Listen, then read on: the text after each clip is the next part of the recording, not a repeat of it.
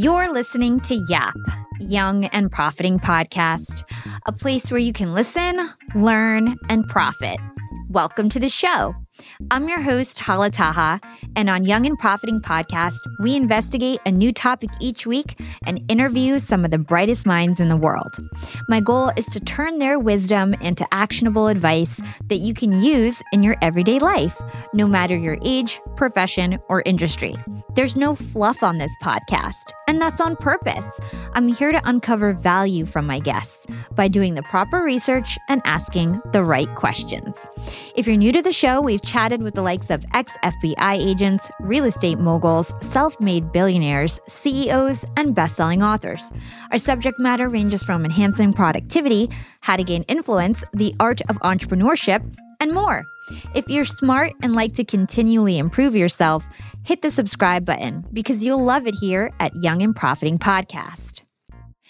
This week on Yap, we're chatting with bestselling author and psychologist Daniel Goleman, most well known as the number one expert in the world on all things emotional intelligence. Daniel is the author of the New York Times bestselling book Emotional Intelligence, and he is credited for first introducing the term emotional intelligence to millions of readers across the globe, effectively bringing EQ to the mainstream. Daniel is also the co director of the Consortium for Research on Emotional Intelligence in Organizations, and he is the co founder of CASEL, Collaborative for Academic, Social, and Emotional Learning. In addition, he's also the host of the podcast First Person Plural. Emotional intelligence or EQ is one of the most important soft skills you can have today. Having a high EQ means that you can build stronger relationships, regulate stress and anxiety, and even solve problems more successfully. Emotional intelligence is crucial in and outside of the office. And guess what? EQ is totally learnable, and Dan is here to tell us how. In today's episode, Dan and I will yap about why emotional intelligence matters. We'll learn about amygdala hijacks and how they can prohibit us to act rationally and think clearly in high intensity situations. And we'll also discuss steps on how to develop our emotional intelligence and so much more. Having a high EQ is a quality that leaders, employees, entrepreneurs, and everyone in between needs to thrive in our current world. So if you're looking for a marketable skill that will improve all aspects of your life, you've come to the right place. Hey, Dan, welcome to Young and Profiting Podcast. Well, thank you. It's really my pleasure to be here. Thanks for having me.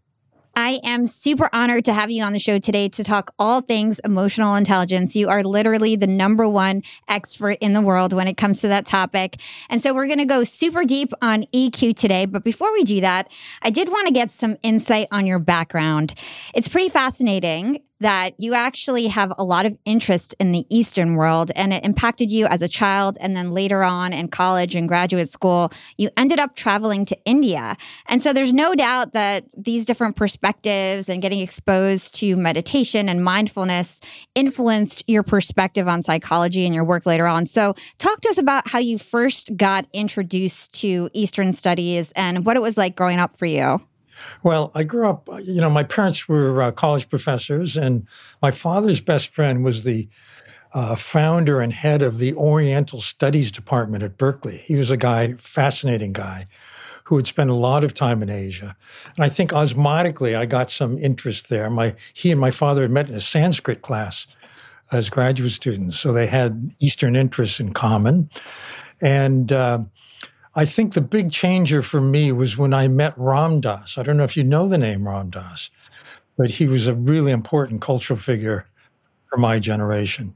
He had been uh, a professor at Harvard, and with uh, Tim Leary, he, he'd been a big proselytizer for psychedelics, and then went to India and uh, became Ram Dass, not Richard Alpert. I met him right after he returned and he'd become a serious student of Eastern disciplines. Uh, and uh, he got me to go to India. I, I, ended up being there for two years and studying Eastern systems of thought and working with the mind as psychologies.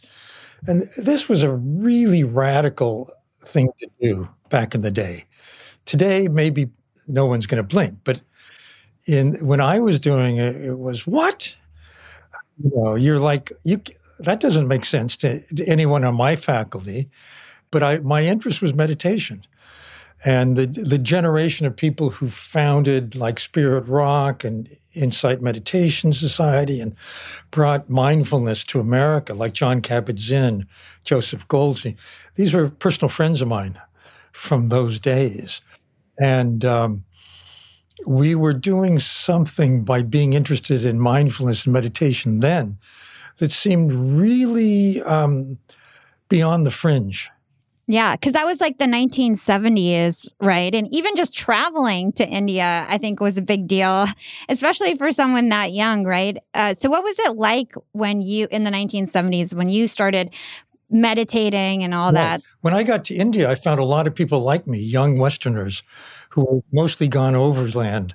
It was like a thing. You did that in those days. And uh, they were there because they had spiritual interest too.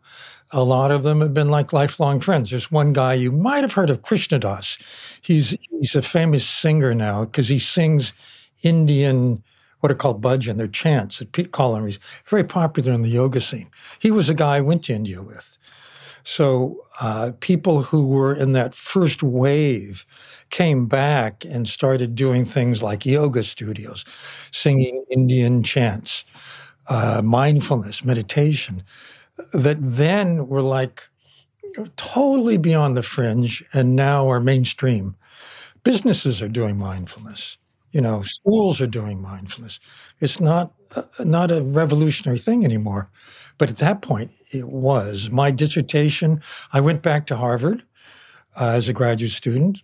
My fellowship to India was from Harvard, actually. Uh, and I uh, did my dissertation on meditation and stress. Very timely topic today. Back then, people couldn't understand why I would put those two things together.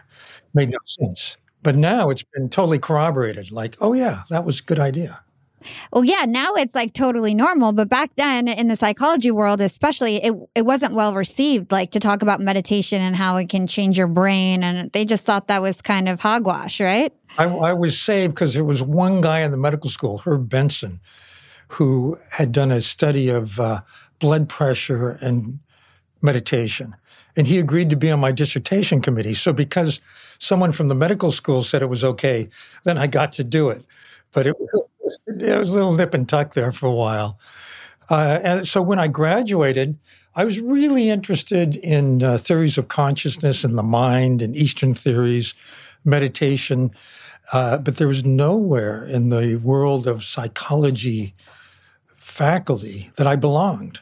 So I went into journalism and I ended up being a science journalist uh, before I wrote Emotional Intelligence. By the way, for the record, I didn't come up with the phrase emotional intelligence. That's a friend of mine, Peter Salovey, who's now the president at Yale. He and a graduate student wrote a little article in a very obscure journal called Emotional Intelligence. And at the time, I was in the science desk at the New York Times.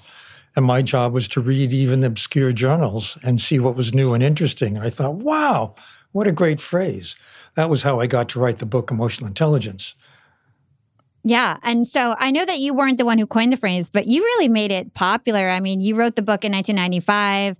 It was a New York Times bestseller. It was translated in over 40 languages. And I feel like the masses came to know about emotional intelligence from you. So you really set off a global movement there. How did that feel when you released that book? Did it take off right away or did it kind of build up to take off? In anticipation, I thought, you know, I better sell another book before that book flops. I had no idea it would be, you know, it was on the cover of Time magazine. Uh, it got huge press because the people were ready for the idea that there's a different kind of intelligence than IQ that matters enormously for how well you do in life. That's emotional intelligence, how you handle yourself, how you handle your relationships. It makes all the difference. So if you, uh, you know, if you look at engineers, for example, this is new data, and you ask engineers to rate each other on how effective they are as engineers, it turns out there's zero correlation to their IQ and very high correlation to their emotional intelligence. The person you work for, the boss you love, is someone with emotional intelligence.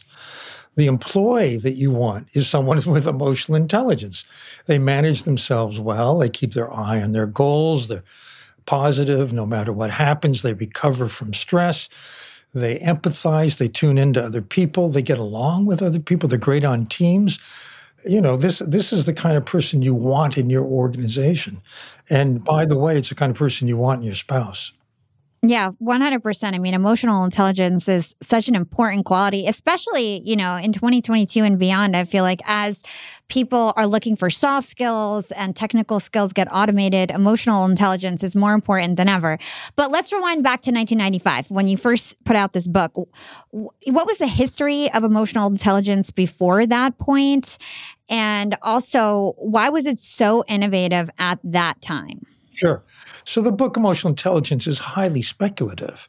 There was not really any research to speak of on emotional intelligence per se. There were con- there was converging data. Actually, I drew a lot on the decade of uh, research before 95 on the brain and emotions, which was a new field then. Uh, and uh, that was really the basis of my book.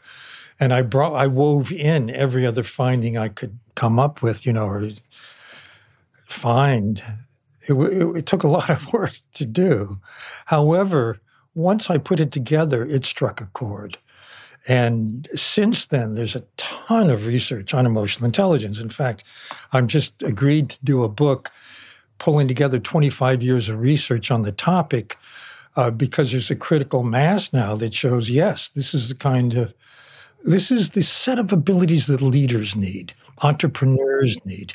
This is the set of abilities that you need to do well, uh, no matter what it is you do.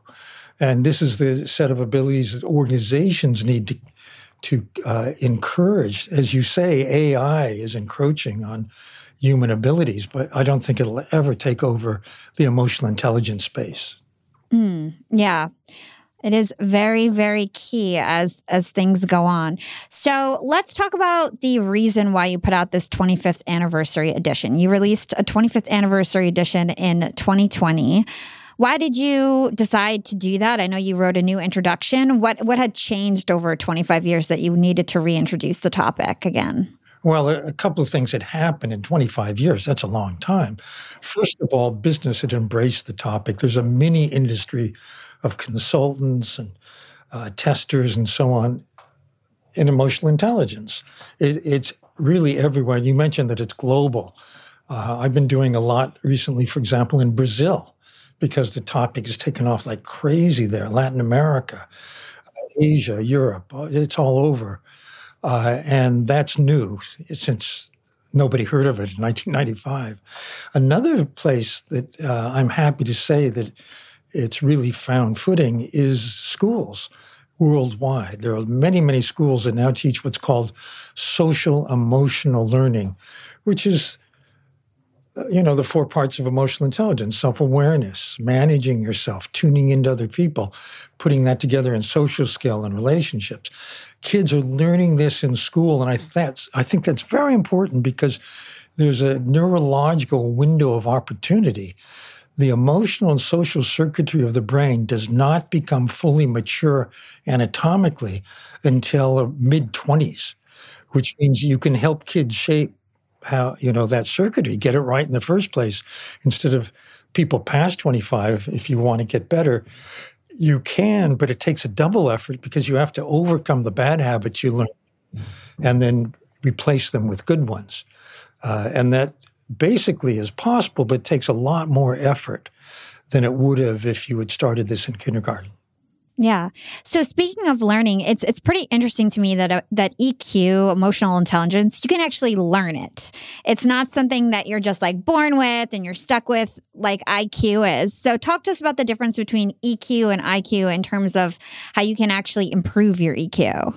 Well, IQ pretty much is stable throughout life. It, it's an index, some say, of how quickly you can learn something.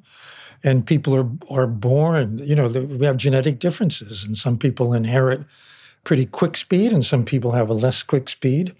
And it may vary for math and language and so on. But basically, whatever your IQ is as a kid is pretty much what you'll have through life. However, emotional intelligence is learned and learnable throughout life. And that's, I find that very encouraging because, You know, let's say you're um, starting a company or you're a manager somewhere, and you realize that um, you know you need to get better at listening. Poor listening is like the common cold of empathy. you know, people just like you're thinking too much about what you're going to say, or you interrupt the person and take over the conversation. That's bad listening. So, in order to overcome that, you need to be a motivated. Ask yourself, do you really care? Do you want to do this? If the answer is no, give up. If the answer is yes, you keep going and you come up with a specific plan. This is important because it, this is really habit change uh, at a granular level. So you're going to be mindful. And every time you notice that you're about to take over a conversation or you're not really listening, you remind yourself, oh no, I'm going to do it better this time. So you're both inhibiting the habit that didn't work and you're encouraging a new way of doing it. And you want to do that as often as naturally occurs. And it might be with your partner, it might be with your you know, kids, it might be at work. It Doesn't matter. The brain doesn't distinguish. But the more you practice and the more often you practice, the stronger the new habit becomes. And, uh, you know, neuroplasticity is the name for this in neuroscience. The brain, uh, sometimes it's called use it or lose it. The more you practice uh, behavioral sequence, the stronger the neuronal connections for that become. That's what you're doing at a brain level when you practice a new way of being for emotional intelligence, and you can do it at any point in life. Let's hold that thought and take a quick break with our sponsors. What's up, Yap fam? Being an entrepreneur and working remotely definitely has its perks. And I know a lot of you listening in are in the same boat as me. But do you really take advantage of being able to work from anywhere? I know I typically don't, but thankfully, this past holiday, I finally decided to make use of my work flexibility for the first time ever. My boyfriend and I decided to pack up and leave to the West Coast to spend an entire month working from home in the sun. We got a super cute bungalow in Venice Beach with a fenced backyard. The change in scenery, the fresh air, and the slower pace helped me to inspire some really cool new ideas for my business. And honestly, I'm feeling really refreshed and ready to rock in 2024. And who helped me make these remote work dreams come true? It was Airbnb. And Airbnb has come in clutch for me time and time again. Whether it's finding the perfect Airbnb home for our three day annual executive team get together, or booking a vacation where my extended family can fit all in one place, Airbnb always makes it a great experience.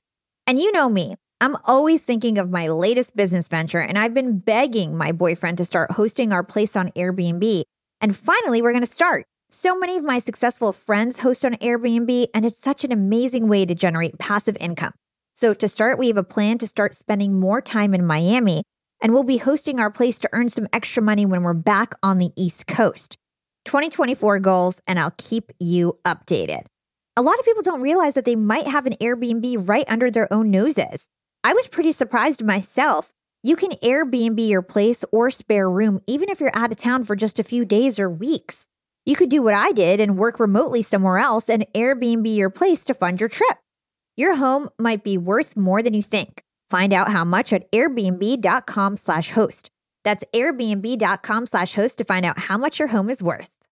Young and profiters, it's never been a better time to be an entrepreneur. With inspiration at our fingertips and powerful tools at our disposal, the possibilities are endless. And when it comes to tools that can truly make your business grow, there's one name that always stands out Shopify.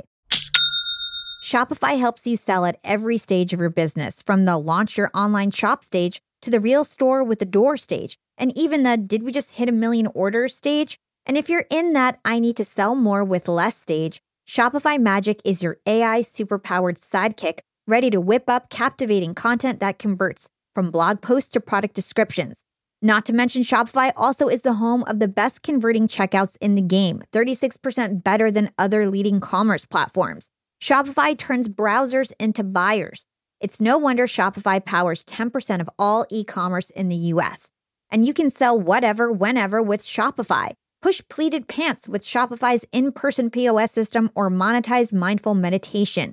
I sell my LinkedIn Secrets Masterclass through Shopify, and they've made my life a breeze. It took a couple days to set up my store, and I just get to focus on what I do best creating great content and marketing my product. So don't stress if you're new to this commerce thing. Shopify's extensive help resources are there to support your success every step of the way. And remember, whatever your stage, businesses that grow, grow with Shopify. Sign up for a $1 per month trial period at shopify.com slash profiting, and that's all lowercase. Again, go to shopify.com slash profiting to start growing your business today. You can sign up for a $1 per month trial period at shopify.com slash profiting. And I have to imagine, like what you're saying right now, reminds me of what a lot of people say related to meditation, that meditation actually helps you create. It's like that neuroplasticity can happen with meditation. Can you explain the connection between meditation and emotional intelligence? I don't know if there's a direct connection. I would connect it in a, in two places. One is uh, meditation and mindfulness are, is applied self awareness. Self awareness is the first domain of emotional intelligence. You're getting to know yourself intimately. The second has to do with empathy and presence to the person you're with, because it helps you pay full attention to the person in front of you, and that's the basis of rapport. If you don't have that attention, if you're looking at your phone, not going to have you're not going to have rapport with a person. So those are two ways I think it helps, but there are others too. For example, uh, my PhD work was on meditation and stress reactivity, and I found that people who meditated wasn't that they didn't react to stress, but they recovered more quickly. And now that's been very well established over 25 years of studies that people who meditate regularly don't keep that thing that upsets you in their mind hour later, a day later, or middle of the night later. they can drop it. And that's one thing you practice in meditation. And I did a book called Altered Traits with a friend of mine from graduate school, Richard Davidson, who's now a neuroscientist at the University of Wisconsin. And we looked at all the best studies on meditation. And it's very clear that there's a dose response effect, meaning the more you do it, the better the benefits are. And we see that as being uh, due to that practice effect. That is, the more hours you put in, the more the more strong the circuits for meditating become. And basically, you're reshaping your brain. And when he studied yogis, these are like Olympic level practitioners, uh, he found that the brains actually operate differently than most people's brains and in very good ways. Yeah, it's super interesting. Meditation is so useful in so many ways. So, I do want to make sure that my listeners get a really good foundation of emotional intelligence. So, how would you describe an emotionally intelligent person? Well, let's go through the four parts. Uh, the first part is self aware. An emotionally intelligent person has self awareness, which means they know what they're feeling, why they're feeling it, how it's shaping how they perceive the world uh, what they do or what their impulse is to do. They also have a view of themselves that fits how other people see them. Uh, you know, we find that people who uh, have a big gap between how others see them and how they see themselves don't develop emotional intelligence well. But people who have very little or no gap turn out to be pretty emotionally intelligent. Then the next part of it is how you handle yourself, self mastery, if you will. And this has to do with dealing with stress. And today, everybody is stressed out of their minds. Do you carry it with you? Does it multiply, or can you drop it and leave it behind and go on to the next thing? Uh, that's the emotionally intelligent way of handling it. Are you able to stay positive no matter what happens? Do you see, uh, do you have a growth mindset? You see yourself and other people as able to get better, not just dismiss yourself or others as you are now? Uh, and um, uh, are you able to keep your eyes on your goals, whatever they may be, despite the distractions of the day? Very important. You wouldn't be doing what you're doing now if you didn't have that, by the way. Correct? Yeah. Oh, I can self motivate uh, any time of the day, any, any any minute, any hour. exactly. Exactly. to have a successful podcast, you need that drive to achieve your goals. Then the third part of emotional intelligence is empathy, tuning into other people.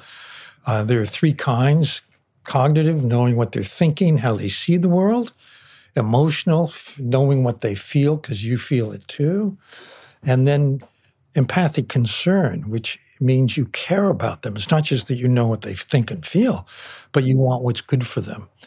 And as I said earlier, this is what you want in your partner, uh, in the people you work with, in your boss and your employees. You want people who care about other people. Uh, you know, the brand me, only me, uh, really doesn't cut it. it. It turns out to be selfish. Then putting that all together, how you manage yourself, how you see your awareness of yourself and other people into your relationship skills. Very important part, too. Are you able to persuade and influence people to come around your point of view if, if you need to? Can you inspire them to give their best effort by articulating from your heart to their heart a shared sense of meaning and purpose? That's very powerful if you can do that. Uh, are you a good team player? you know do you get along well with other people can you say the uh, the thing that needs to be said even if it isn't pleasant just right now by the way there's a difference between being nice and being kind. I think being nice just means do whatever will help you get along and it's not actually that helpful. Being kind might mean bringing up that one thing that needs to be said even though it's uncomfortable in the moment. And uh, you know good teams high performing teams have that social contract with each other they can do that with each other and people who are mostly intelligent will do that too naturally uh, and then there are things like being able to help resolve conflicts uh, that's, that's sometimes a tough one. So, you, you, know, there are all these different aspects, I call them competencies, that are based in emotional intelligence that actually research shows make people outstanding performers in the workplace. So, if you're going to be an entrepreneur and start up your own organization, or if you're going to uh, join an organization, be a manager, or you want to be on a ladder to leadership, these are the skills that you'll need. Oh, yeah, 100%. So I feel like some people get emotional intelligence a little bit wrong. They think of it as I need to suppress my emotions, like emotions are bad. And I think some people think that if they just eliminated emotions, they'd be this like perfect, logical human being and rational and make the best decisions. But emotions actually have a lot of value. So can you talk to us about the value that emotions have? Let me say emotional intelligence is not being a robot. Emotions are important signals to us from ourselves. Memo, I'm getting sad. Memo, I'm a little anxious now. These are memos to ourselves. I'm getting angry. It's really important to know what your emotional reality is. On the other hand, there's a critical choice point after you know and acknowledge the emotion, which is what you do and say. There you want to be skillful. So, you know, in these social emotional learning classes, SEL, one of the things I love is a poster that's on the wall of the classroom. It says, if you're getting upset, remember the stoplight, red light, yellow light, green light. Red light, stop, think before you act very important. That means take that choice point and think of what you, yellow light, think of a range of things you might do and what the consequence might be. Green light, pick the best one and try it out. Really good advice for a five year old or a 50 year old, frankly.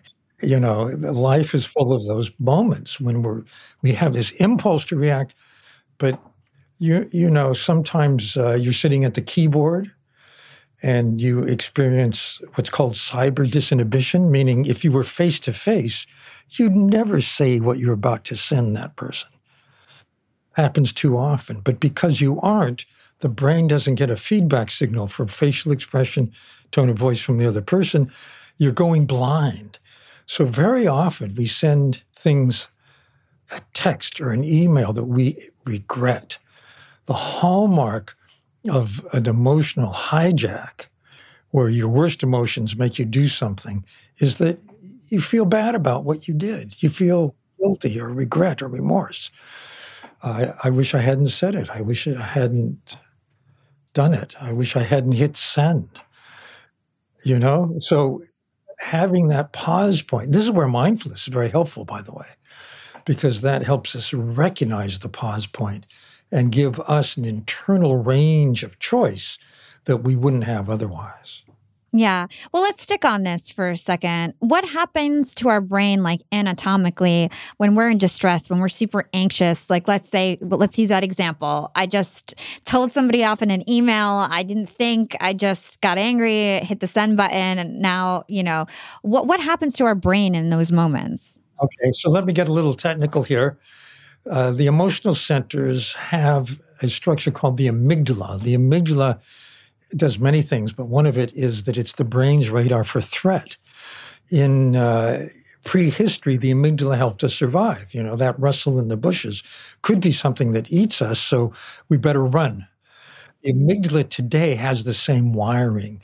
It has a privileged position in the architecture of our brain so that if it perceives a threat, it can take over the thinking brain, the prefrontal cortex, the executive center, the boss of the brain, just behind the forehead. The executive center is where we make good decisions, where we comprehend, where we think rationally, where we plan. Uh, but the amygdala is just rife with anxiety and anger. It has the feelings that make us want to do something right away. And if it thinks there's a threat, and by the way, today it's reacting to symbolic threats. This guy's not treating me fair. How could they, you know, leave me out of that or whatever it is? Those are the things that trigger us today, but we have the same biological reaction. So the amygdala freezes the prefrontal cortex and it often makes mistakes about whether or not there's a real danger. And it has a hair trigger decision rule. It would rather be safe than sorry.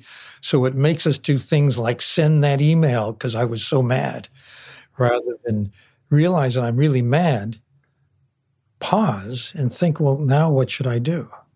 So we have this thinking and this feeling brain, right? So the feeling brain, I think people also call it the reptilian brain, right? Well, the reptilian brain is actually below the mammalian brain, which is where the emotional centers are in, in that model of the brain, but doesn't matter.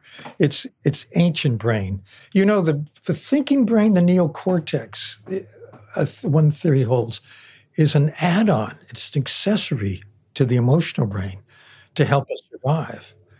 There's a different way of thinking about thinking. Uh, eh, because in evolution, the emotional brain is what helped us make it from day to day. Yeah, because you actually can learn from your different memories, right? Like, so if you touched a hot stove when you were a kid, you learned from that memory and you never did it again. And you remember the emotion tied to that memory, right? So here's another thing about amygdala hijacks, which I was describing to you. One of the things that shifts is your hierarchy of memory. So you're going to remember the time you touched the hot plate uh, as a two year old more than uh, all the things you can do right now that would have a better outcome. That's why you need to pause because your impulse is going to be whatever knee jerk response comes from that emotion. Yeah. So, like, basically, even if the circumstances are changed, your gut reaction is going to be, you know, stove is bad, even though, you know, stove can cook your food. exactly. Super interesting stuff. I mean, let's talk about how we can start to get a better handle of our emotions. What is the first step in developing our emotional intelligence? Well, I think the first step is what I was mentioning earlier, which is to assess your own motivation. Is this really a goal you care about? Because uh, the reason it's important is it takes time and it takes effort. I have a colleague, Richard Boyatzis, who teaches at Case Western Reserve. He has MBA students, and he takes them through a learning process for emotional intelligence, but it takes three to six months. However, if they complete it after three to six months, their automatic response is the new way of doing things, the better way of doing things. He's gone back and assessed them seven years later, wherever they are, and had people who work with them evaluate them to get an honest, you know, reading of how they're doing. And he finds that what they learned back then is still the case. They still implement it that way. So emotional intelligence learning, if you do it right, really sticks. So the first step is to ask yourself, Does this matter to me? And if the answer is yes, then go ahead. Second step, I, I would recommend getting uh, other people's reading of what your strengths are and where you're limited in this domain. The reason is that you can fool yourself by just evaluating yourself. If you have a blind spot, you will not see it by definition. Other people can see it. Uh, and maybe you have a good friend or friends who will help you think this through. If you work in a company, they may have what's called a 360 assessment, uh, where people who you choose will evaluate you anonymously and you'll get the data aggregated, gives you a profile of strengths and weaknesses. And by the way, I have an instrument for doing this. It's called the Emotional and Social Competence Inventory. It's a 360 for the competencies of emotional intelligence. But there are many, many 360s. Many organizations have their own. But I would recommend that as a second step. And then look at the feedback. This is delicate many people take it as a judgment or criticism. Actually, you should think of it as news to use. Almost never in life do you get a candid assessment like this of what your strengths are and your limitations. So, this is golden information, and you can use it to think where would the biggest bang for the buck be for me? Maybe it's listening, as I said before, in which case, you would develop a specific learning plan. You do it one thing at a time. You don't try to take on the whole of your emotional intelligence. It's overwhelming. Do one one at a time. And so let's say you want to be a better listener and you have a plan. Whenever the opportunity arises, I'm going to listen the person out and then say what I think they said, then say what I say. That's the new habit. Makes you a good listener. And then the last thing is you practice at every naturally occurring opportunity. Those are the steps to improvement, I would say. Yeah, reps are are definitely key in all of this. So a lot of this is about understanding your emotions, self-evaluating. So what about inner dialogue? Is there a right way and a wrong way to kind of speak to ourselves when we're trying to understand our emotions and kind of self-regulate? I think the wrong way is to say I'm stressed out, I'm anxious, and I'm angry and frustrated, and I'm a bad person because of it. In other words, the worst thing is inner judgment, self judgment. Uh, the much better way to handle negative emotions is to acknowledge them. Oh, I'm feeling anxious right now. What can I do? I'm feeling angry right now. What should I do? That's a much better way to react. So I would say self blame, guilt, self judgment uh, is the wrong road to take. Acknowledging feelings, saying, okay, hello, anxiety. Here you are again, my little friend. Here's what I'm going to do. And uh, there are a lot of ways to handle anxiety, many, many ways. Meditation is one, yoga is one. Find out what relaxes you.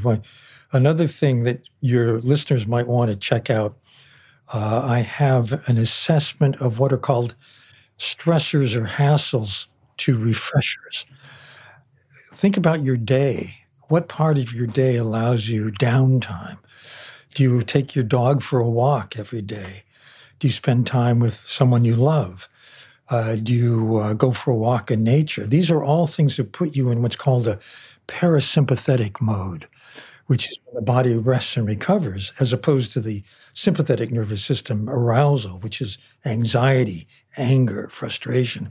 And our days, you know, the way things have gone, have too much of that. We need to have a balance. The body was designed for the balance. This is called the uh, Personal Sustainability Index. Maybe you can put it in your show notes for people that want to check it out.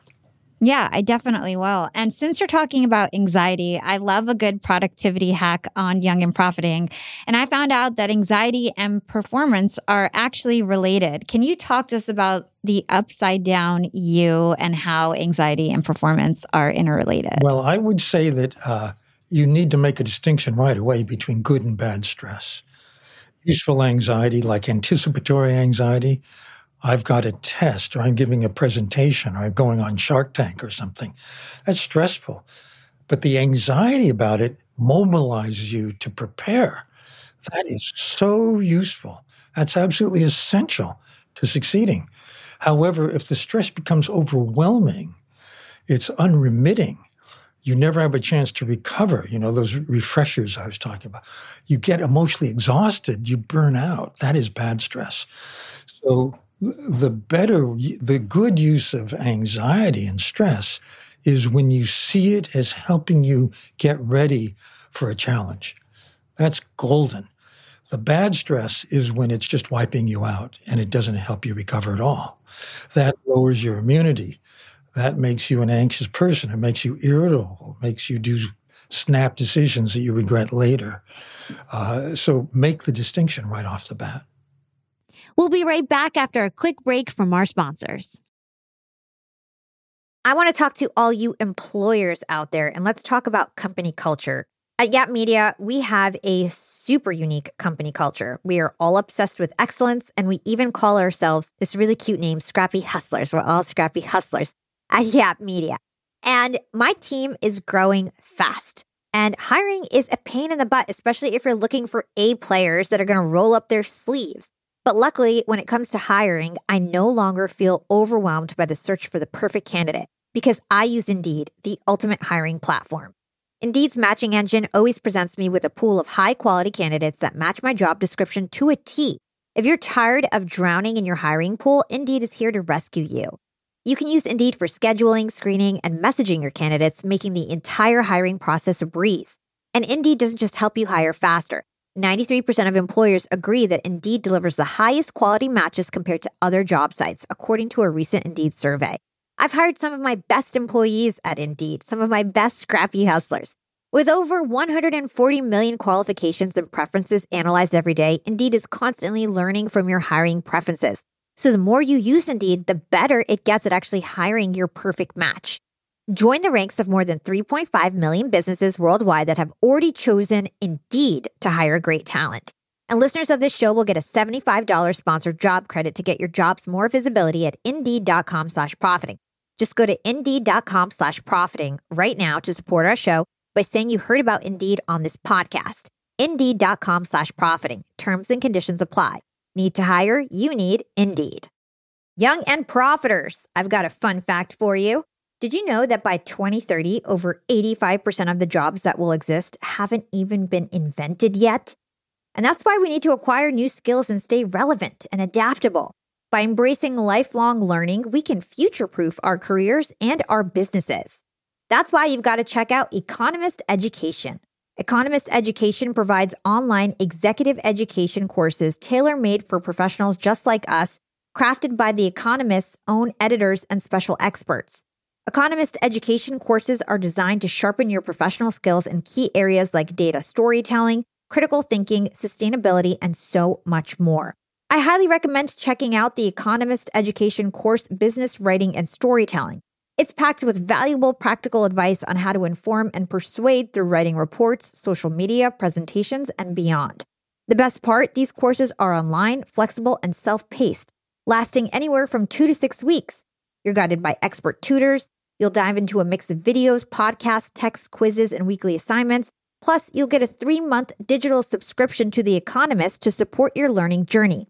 Economist Education provides access to online forums where you can network with peers around the globe.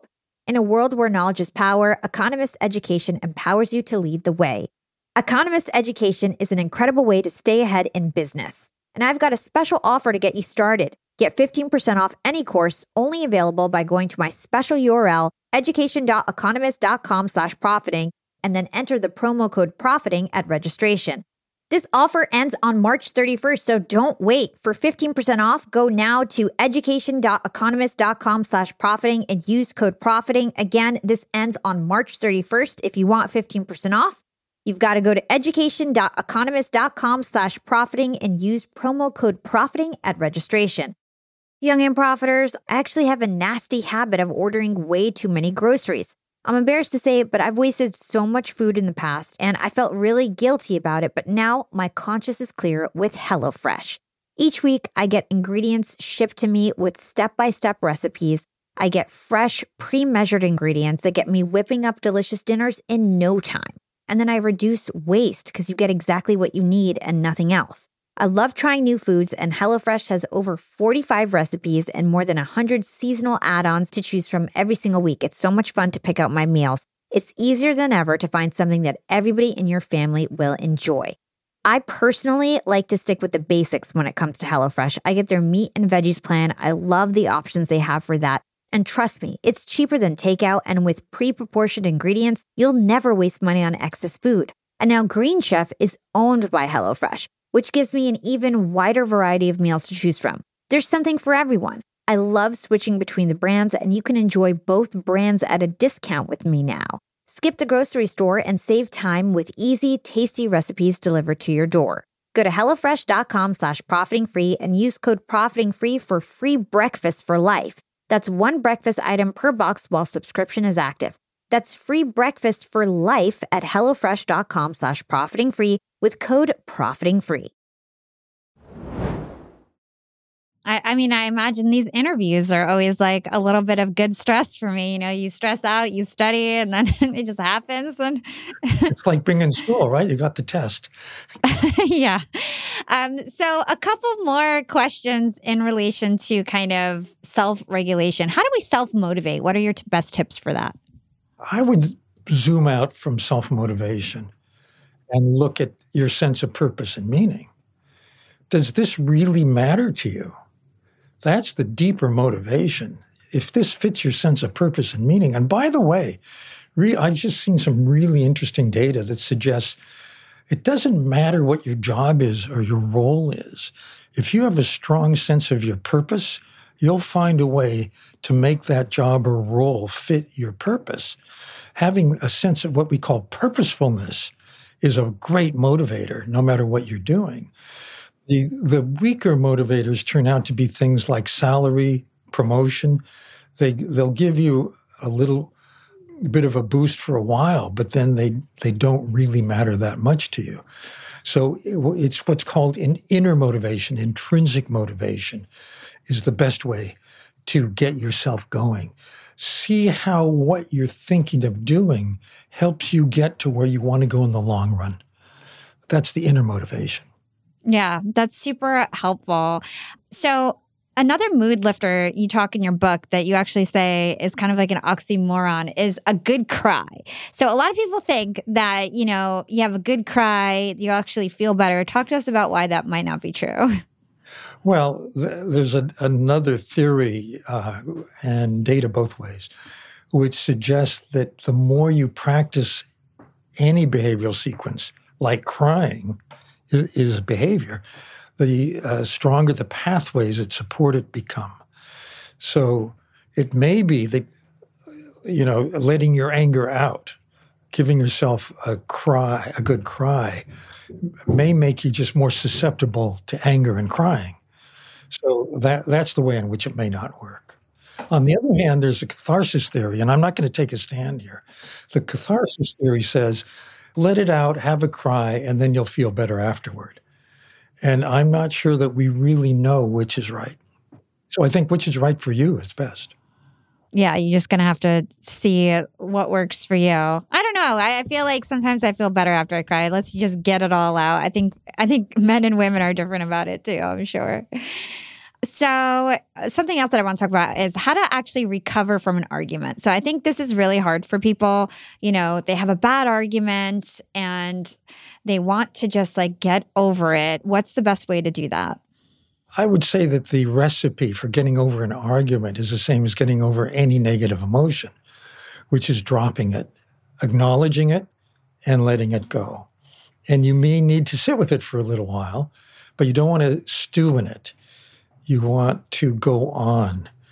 And going this this is very interesting. This is one way meditation helps you because in meditation no matter what kind you're doing the universal instruction is that as your mind wanders bring it back which means drop wherever your mind went.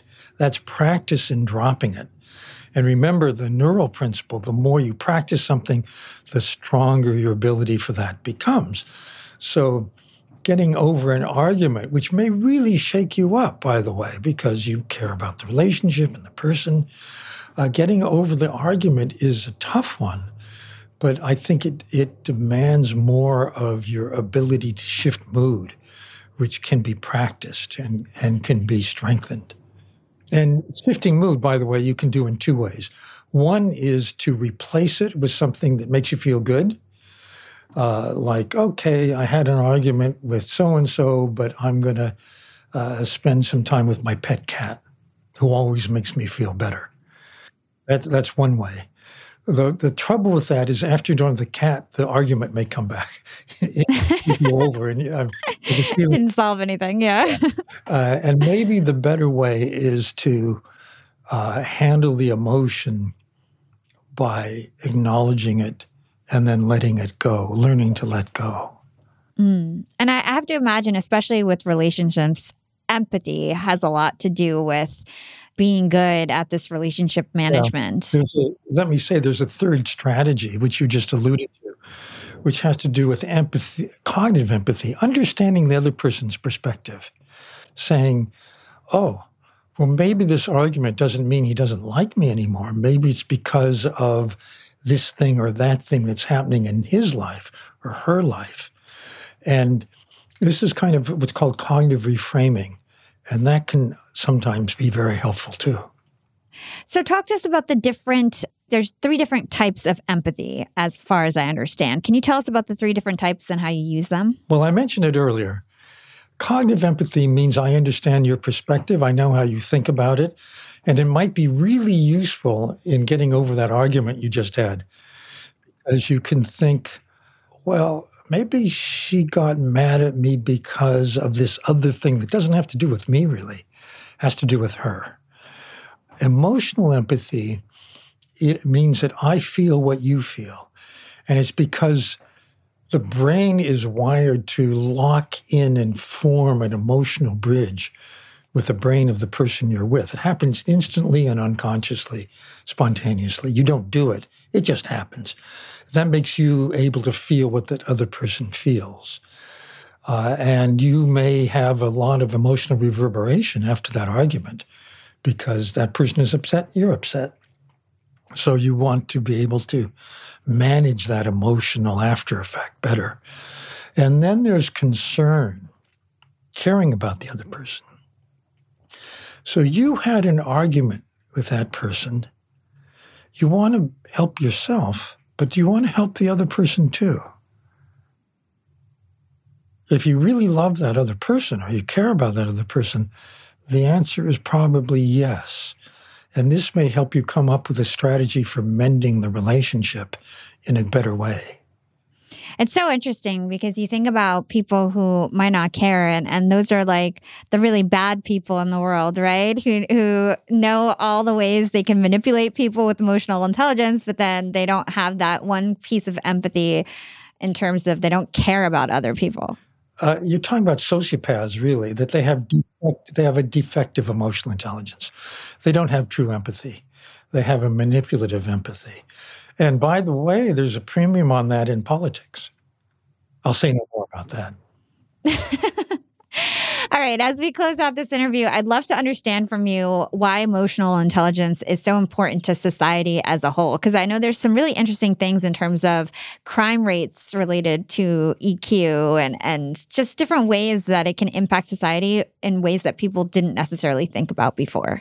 Well, my view is that a more emotionally intelligent society would be a better world to live in, uh, which is why I'm really a, a, big advocate of teaching this in school to kids so they get it right in the first place. Because think about it people who can manage themselves better, uh, who can tune in and care about other people, who can get along with other people and help them as well as themselves, uh, those are the kind of people you want to go through life with.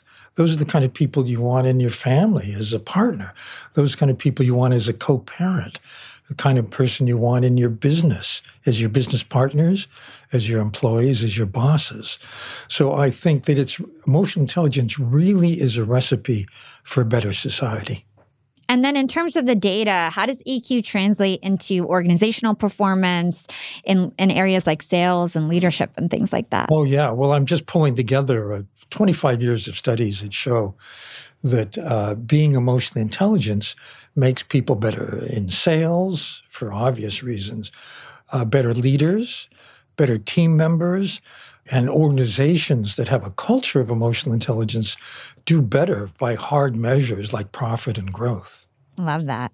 All right. So I end all of my interviews with the same couple of questions, and then we do some fun things at the end of the year with them. So, what is one actionable thing our listeners can do today to become more profitable tomorrow? Manage yourself better. Keep your eye on your goal. Don't be so distracted. Ooh, I love that. And what is your secret to profiting in life? Care about other people. Be open be empathic, but be caring. Great advice. And where can our listeners go to learn more about you and everything that you do, Dan? Well, I do have a podcast. It's called First Person Plural. Uh, and uh, I welcome you there. I have a newsletter. It's free on LinkedIn, and I update what I'm thinking about on the newsletter. I have LinkedIn blogs, and I just started a new organization called Goleman Consulting Group. Uh, and you can find me there too. Awesome. So we'll stick all those links in the show notes. Thank you so much, Dan, for your time and your wisdom. Appreciate it. Thank you. Wonderful talking to you. What a pleasure. Wasn't that an amazing show? Daniel is awesome, and I'm super thankful he took the time to chat with us on Young and Profiting podcast about how we can all improve our EQ. And it is super incredible that we get to learn from the guy who is considered the father of emotional intelligence.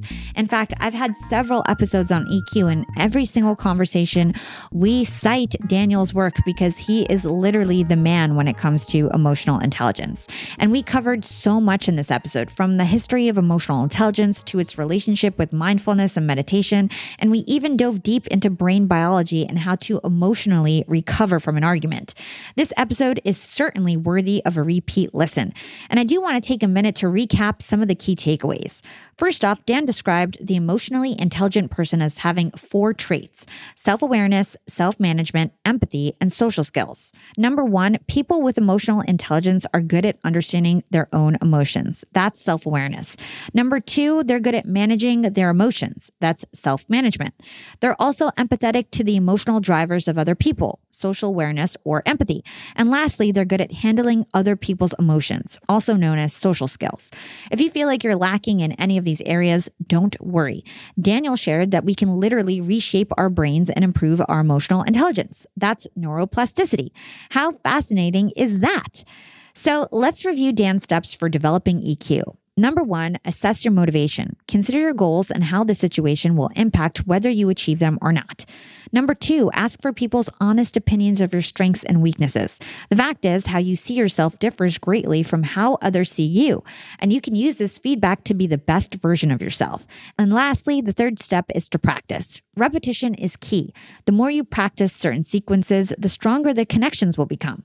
So, for example, if you practice letting your negative thoughts and emotions go, it will become easier and easier for you to do so. So, give these steps a try and remember that repetition is key.